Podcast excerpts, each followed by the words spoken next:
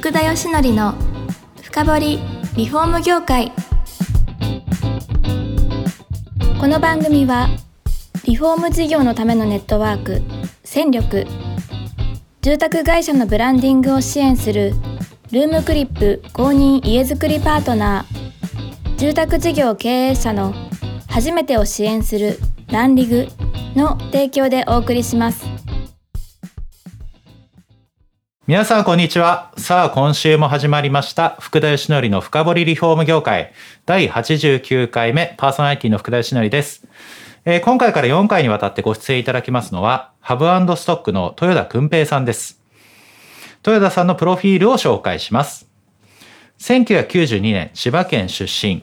学校卒業後東証一部上場のゼネコンに内定衣装設計と工場設計を経験しました業務に携わりながら一級建築試験にも合格しています。ただ、自らの仕事に疑問を感じ、店舗デザイン事務所に転職。そこでは営業から設計、積算、現場管理、アフターフォローまでを対応しました。ただやはり建築のスクラップビルドの世界観に疑問を感じ、その問題を解決すべく、ソーシャルビジネスを展開するボーダレスジャパンに転職。同社の関連会社として余剰建材を再利用するハブストックを立ち上げ、現在に至っております。そんな豊田さんに来ていただいてます。よろしくお願いします。よろしくお願いします。じゃあですね、1回目ということで、実はですね、この音声番組、最初に小さい頃の話を必ず聞くっていうですね、くだりがございまして。お、小さい時。そうなんです よ。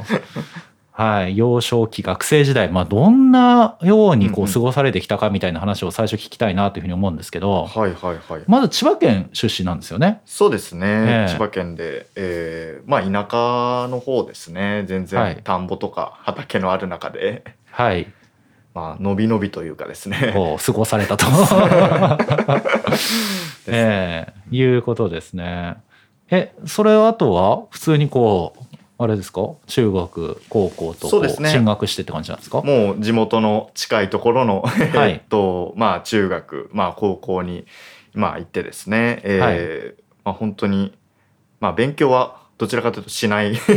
あ、そうなんですか、はい、あの方でまあいろいろギリギリだったこともあったかな みた いなそんな感じですかね。ああ、そうですか。いや、そうした中で、え、なんか運動とかはやってたんですかあそうですね。えっ、と、はいまあ中学の時にあのサッカー部えーのキャプテンをやってましたね。じゃあ、そうか。リーダーシップ気質というか、そそんなとこあるんですかね。いやーあったのかちょっと疑問ですがやってたことは事実です。 で、え、ずっとサッカーやってたんですかそうすると。そうですね。あの、ええその後まあ高校でもまあサッカー部入るんですけども、はいあのーまあバイトに目覚めてしまいましてですね。あ、なるほど。はい、ちょっとアルバイターの道をちょっとあのへえ、極 めて極めていたと。はい何のバイトをちなあみに。えっ、とい飲食の、はい。まあ、カウンターキッチンであ、そうなんですはか。い調理してましたねへえ、え、ずっと飲食関係でやられてたんですかあえっ、とまあ飲食以外にも、はいえーまあ、運送だったりとかですねはい。えーまあ、あとは工場とかで すねはい。あとはなんだろうまあでも配達関係飲食はいあとはドラッグストアだったり、へえ。薬局みたいなとこでもああまあいろんなじゃあそこではお仕事を経験されて、そうですねまだ建築のけの字も出ないですね。 ま全く高校までは全く多分出ないですね。あそうなんですか、はい、なんか建築とかにはもともと興味があったとかではないんですかそうですね、ええあの建築に興味があるあの建物が好きとかあの建築家がどうのこうのっていうのはあの1ミリも 1ミリもですかまあ最初はなかったですね。なんか目覚めたきっかけみたいのあるんですかまあ、目覚めたきっかけ、まあ、それこそ高校進学、まあ、するときにあの、まあ、進学費用はこう自分持ちというこういうことを約束親としてまして。へえはいで、まあ、それまであまりこう勉強してこなかった自分に、はいまあ、ある意味何百万のこう借金をして あの勉強するって言った時にまあ果たしてどういう分野がいいかなっていうところをはいはいはいはいをまあ、探した時にですね、はいあのまあ、三つ子の魂100までじゃないですけど、はいまあ、小さい頃幼少期はですね結構ものづくりまあ、工作とかが好きで、はいはい。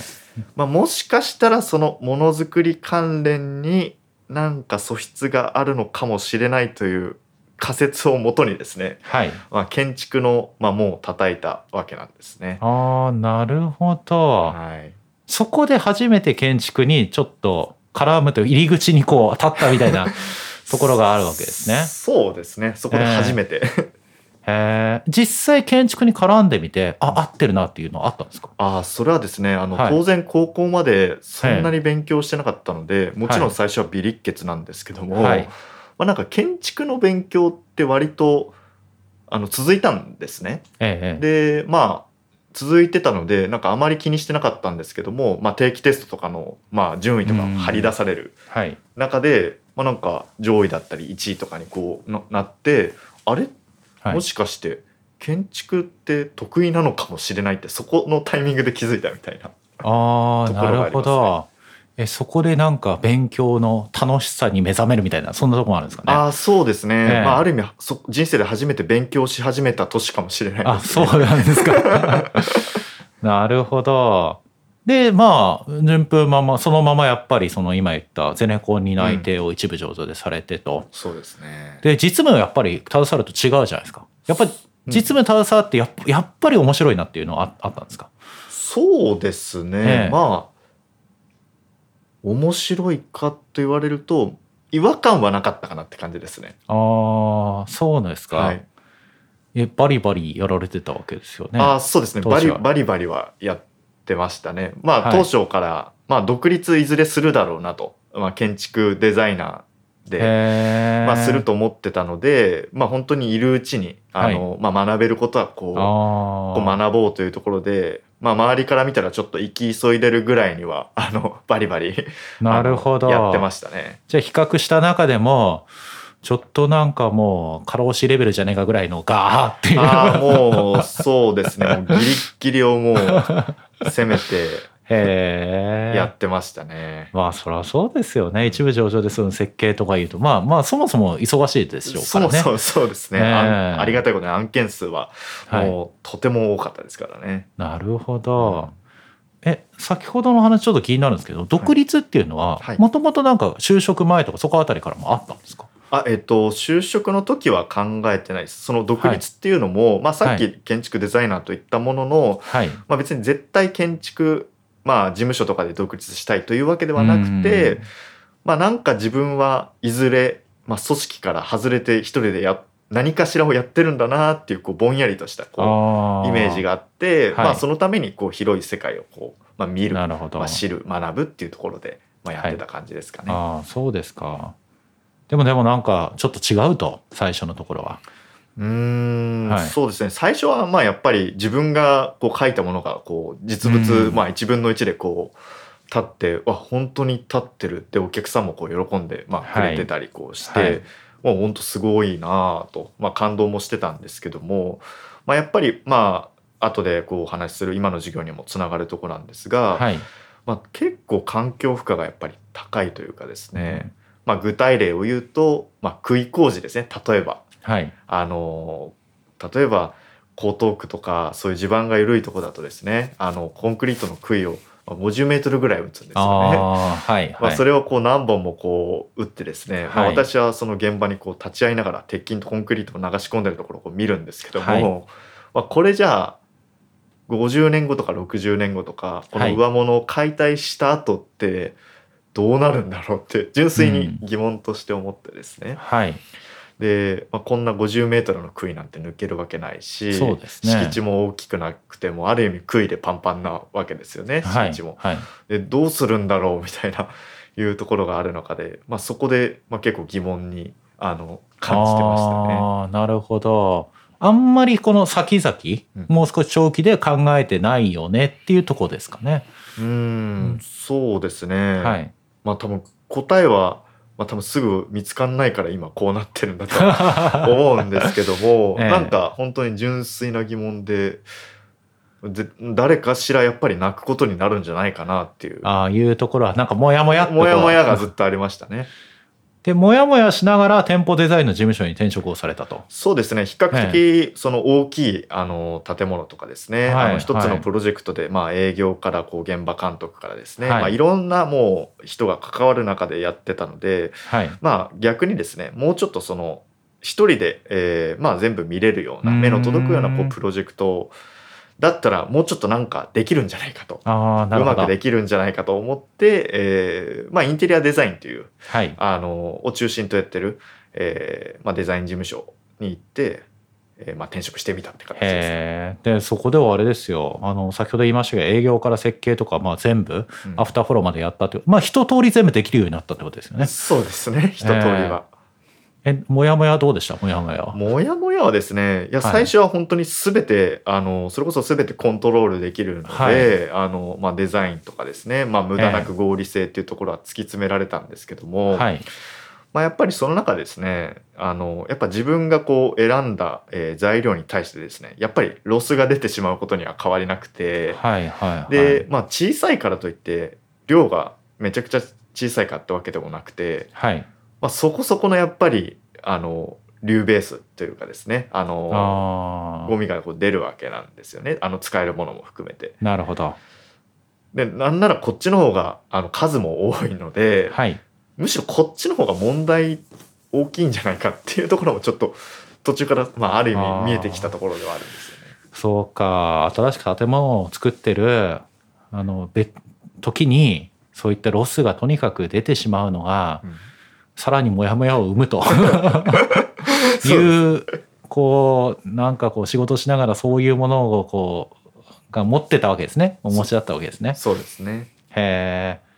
で、実際そのモヤモヤが爆発することが、になるわけですね。多分、 ど っかそうで。そうそうですね。まあ、あ の、一番はですね、やっぱ疑問に思って、えはいーまあ、調査を開始したんですよ。はい。全国の、まあ、65社の、まあ、工事業者、工工務店さんにですね、はい。えーもう直接インタビューしに行きました。あの、ピンポンピンポン、こんにちはえ。それ休日にっていうことですあか休日に、へ え。その勤め、設計事務所で、デザイン事務所でこう、いながら。はいながはら、いもうは休い日ですね、まあ冬でめちゃくちゃ寒かったんですけど、 え、な、何聞いてったんですかあ、えっ、と、まあ、実際工事でやっぱ余っちゃったりとか、倉庫にこういう余ったもの持ってきて、で、それってちゃんと使ってるんですかうーんやっぱ捨てちゃうんですかなるほみたど、いな、なるほど。まあ、ことを聞いたらですね、まあ、やっぱり大なり小なり、あの、まあ、同じ状況というか、はい。余ったものを、まあ、現場で捨てちゃうか持ってきて、まあ、いつか捨てちゃうかの違いだけで、はい。まあ、結局、もったいないことになってるのは変わりないなと、はい、はい、はい。まあ、いうところが、まあ、見えてきたところが、あ、もうこれやるしかないなっていう。あでずっとモヤモヤなってたその健在ロスを使ったビジネスをやろうって、そこでじゃあそうです思ったってことなんですかね。そうですね。いやでもどうビジネスとしてねか組み立てるかが問題ですよね。そうですね。これ、まあ、ある意味、誰もが、業界関係者誰もが一度はこう考えたことある、あの、ことだと思うんですよね。はい余ったものをまたこう誰かに売る。まあ、自分たちの手で捨ててるわけなんで、はい。絶対その思いは大なり小なりこうあるはずなんですが、はい。ただ、い今までその大きなビジネスにはこうなってない ということは、やっぱりそれ相応の課題というか、はい。まあ、問題の、まあ、難易度の高さというかですね。いまやあそうですね。まあ、あるのは、まあ、当然分かってはいたんですけども、はい。っまあでもその中でもなんかできることあるだろうっていうところで、あのまあ、ビジネスプランをこう考えて、まあ、いったところですかね。なるほど。で、ぐいよいよ立ち上げになるのがこれからなんですけど、はい、いや時間なんですよもう一 回目。なるほど。早いですね。早いですね。はい。で、次回はですね、あの、そういったビジネスを具体的にじゃあ立ち上げてどういうものを作っていったかとうん、いうところをですね、ぜひまた豊田さんに来ていただいて話を聞きたいと思います。本日は来ていただきどうもありがとうございます。ありがとうございました。この番組は住宅業界に特化したコンサルティング会社ランリグが長年業界の今を追いかけてきた福田義則をパーソナリティに迎え確かな実績を持つスペシャリストを毎回ゲストにお招きしてお送りする番組です。